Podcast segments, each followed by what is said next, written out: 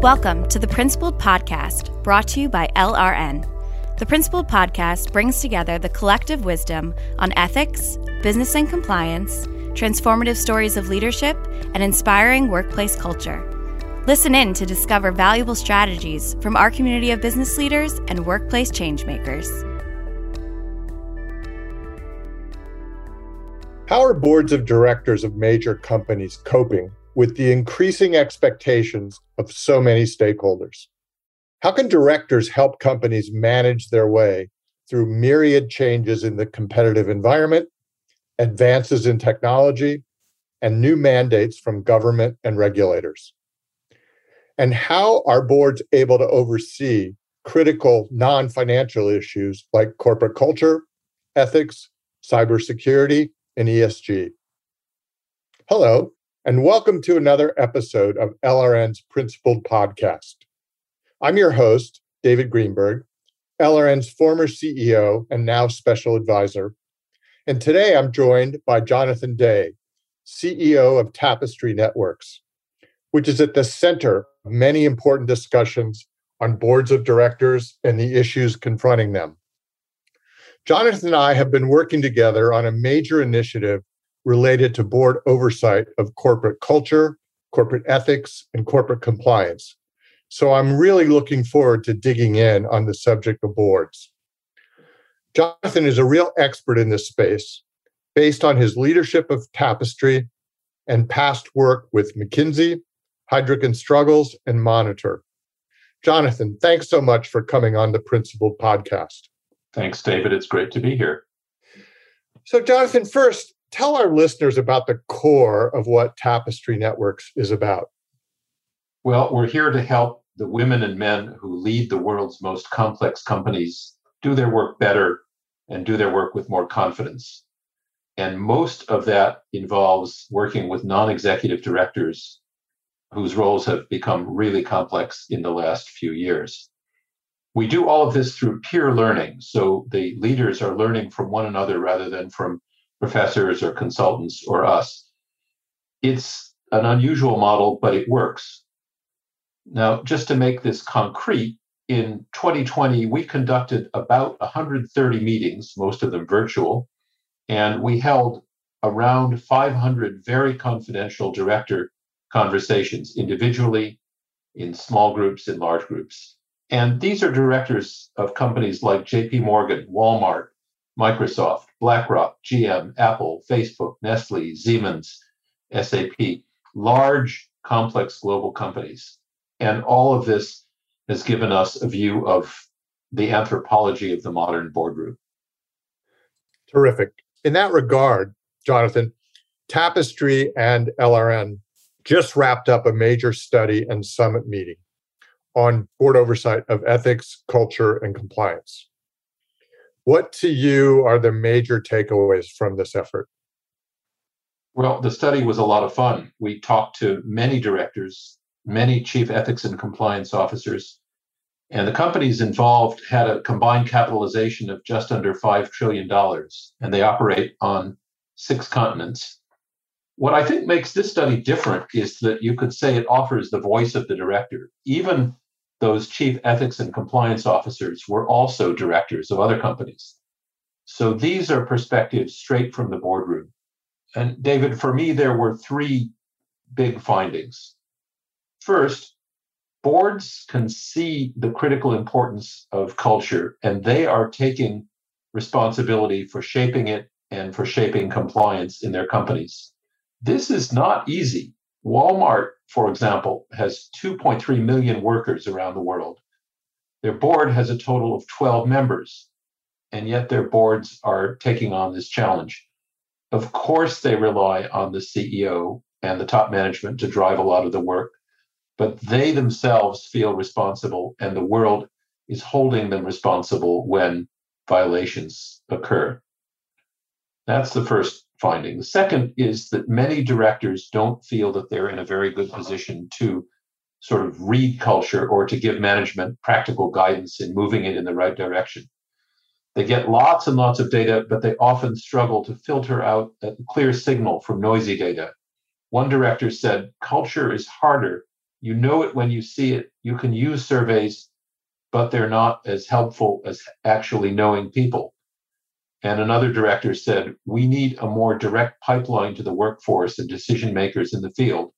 As a director, you need to have your ear to the ground.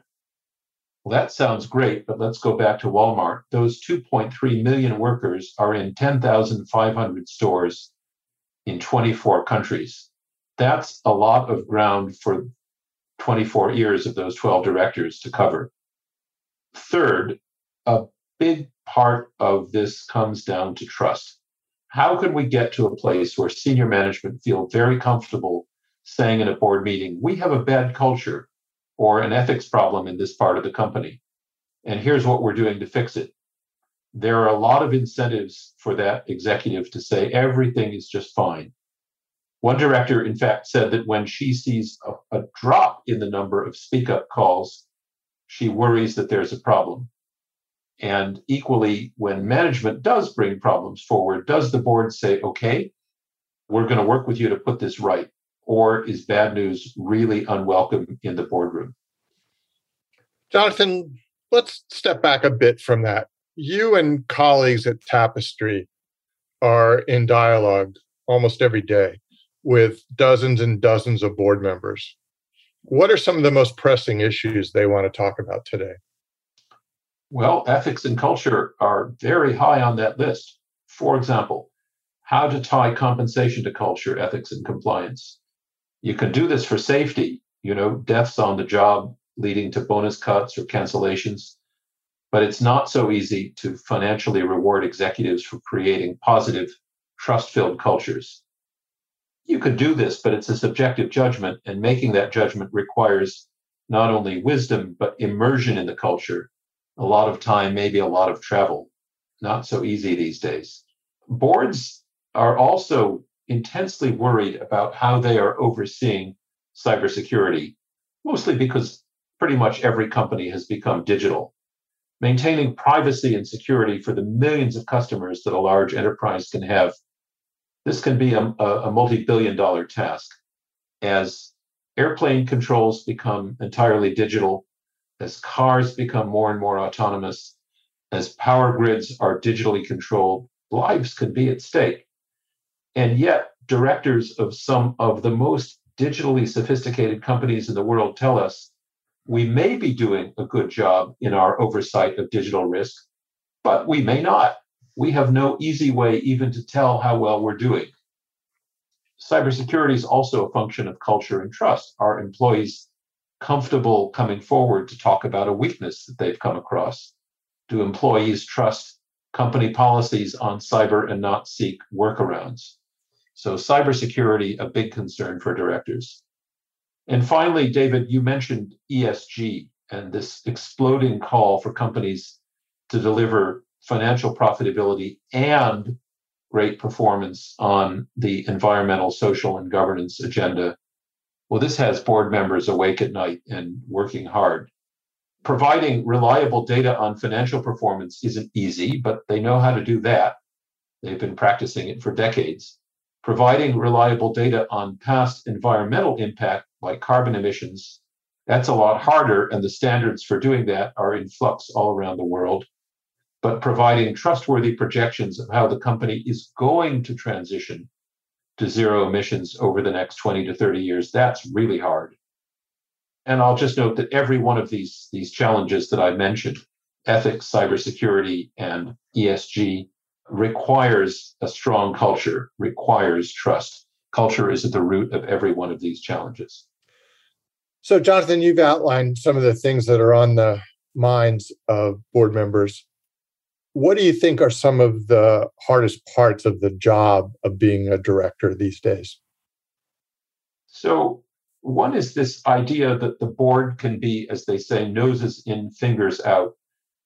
Well, if that was ever true, it's dead today. Boards have got to engage very intensely in some cases, and they've got to look for the areas where they're not engaging intensely but should be. Sometimes you'll even see the word intrusive engagement or intrusive oversight. And yet, if the board gets too intrusive, senior management is going to feel, maybe correctly, that the board doesn't trust them. and they'll start pushing every decision up to the board or they'll act out in some other way. And that's not good. Trust inside the board is also critical. Our board members having the tough conversations they need to have with one another. Second, trust is hard to maintain on the outside. Board members are under intense scrutiny these days. Rating agencies and proxy advisors maintain scorecards on every individual director, recommending to in institutional investors whether to vote them in for another year or kick them out. And institutional investors are very open that they're willing to vote out directors who are not uh, working in the ways that they think they should. Once upon a time, a director's job was almost entirely private, not really subject to intense scrutiny, no longer. A compensation committee member said, The Wall Street Journal knows the conclusion of our meetings even before we get a copy of the minutes. Society expects that transparency, and society has ways of getting it, and society reacts to what it learns. Consumers vote with their pocketbooks. Talent moves to companies that have purposes beyond profit. And I, I, would say a board member who isn't ready for that intense public exposure is going to have a rough time. Yeah. So that leads to the question from your point of view is the modern board up to the task of these multiple challenges? Or maybe better said and more positively, what capabilities and experiences are boards most in need of today? Well, David, the, the women and men who serve on these boards have my intense admiration. They work very hard. I think in many cases they're not paid enough and they bear more and more risk almost by the week. But they are struggling to balance a massive set of responsibilities against the limits of a group of part time directors who meet maybe six times a year. That's not much. What I'm about to say is a personal view, but I think we will see more examples of full time or near full time board service, non executive service. You know, the governance pundits in the US talk about the value of separating the chair's role from the CEO's, and they point to countries like the UK where this is done. Well, great. But some of those public company non executive chairs in the UK are paid well into seven figures and they work full time, often with staffs to support them. In the financial sector, especially, there are audit chairs who are full time, not even board chairs, but audit chairs or nearly full time and paid accordingly. So, time, I think, is the first of the capabilities. I think another capability is a connection with younger employees and customers in one of our networks, the average age of directors is well into the 70s. Now, I've never met a collectively wiser group. They're truly amazing. But in many cases, their customers could be their great grandchildren. And so there's a point of connection there that's hard to forge. Boards are working very hard to increase their own diversity, but there's still a long way to go. And the digital universe that's driving many of these companies is evolving so quickly that it's tough for many directors to know even where to begin as they master it. I'm going to add one capability that is just over the horizon, but it's approaching fast. Most of us learned corporate finance based on concepts of the capital markets that took form starting roughly in 1960, and uh, concepts based on assumptions, for example, that all equity shareholders have identical preferences. But most of those assumptions no longer hold. We're driving around a city based on a map that doesn't reflect most of the huge changes made in the last 50 years. And sometimes we're wondering why we're getting lost. And so I think boards need to catch up on these changes as well.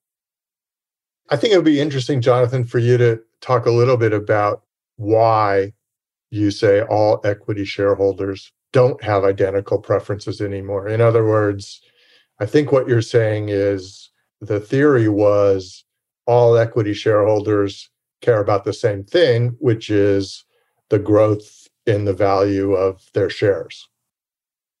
Well, I could drone on about this for much longer time than we have, but let me give just two examples. One is the time horizon. You have shareholders, if you want to call them shareholders, that are really algorithms that are trading in and out of companies not in hours or minutes, but in fractions of seconds. So they have very, very short term time horizons and traders that are seeking short term volatility in the companies.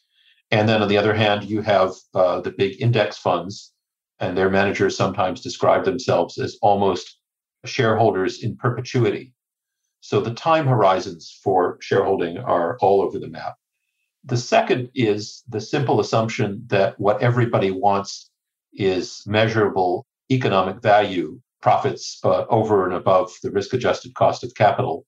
It's just not the case any longer. You have very sophisticated investment managers that are saying, we are prepared to trade some profitability for higher performance on climate or social goals or better governance. We talked about ESG. So the simple assumption that all investors have the same preferences are no longer a fact. Those are those are just two examples, but there are others that we could provide. So one of the consequences of what you're saying really reflects the mushrooming expectations on companies today. They seem to be growing by the day. How do you make sense of that and what are you hearing about that from from directors? Well, yeah, the expectations are definitely there and there's even this idea out there that governments have become incapable of taking action and making changes and that companies should do it all. And you get this idea both from the left and from the right that companies should solve all the problems of healthcare and climate change and inequality. And I would say that no company, no matter how clever or large or powerful, can set social policy for the world. Jeff Bezos and Elon Musk may have spaceships, but I really don't think we want them to be controlling nuclear missiles or tanks. So I think companies need to find ways to work more effectively with governments and with regulators so that each can play its part. The biggest companies really are playing multinational roles, and they have to think about issues like diplomacy and statecraft, and yet they can't step in and displace the governments that ultimately have responsible uh, responsibility for that. So all of this, I think, is going to require a lot more work on the part of boards and uh, a lot of that comes right back to culture and ethics and trust. Can't get away from that. It keeps coming back into the conversation. Jonathan, clearly this is a conversation we could be having all day, but we're out of time for now. Jonathan Day of Tapestry Networks, thank you for joining me on this episode. My name is David Greenberg, and I want to thank you all for listening to the Principled Podcast by LRN. We hope you enjoyed this episode. The Principled Podcast is brought to you by LRN. At LRN, our mission is to inspire principled performance in global organizations by helping them foster winning, ethical cultures rooted in sustainable values. Please visit us at LRN.com to learn more. And if you enjoyed this episode, subscribe to our podcast on Apple Podcasts, Stitcher, Google Podcasts, or wherever you listen. And don't forget to leave us a review.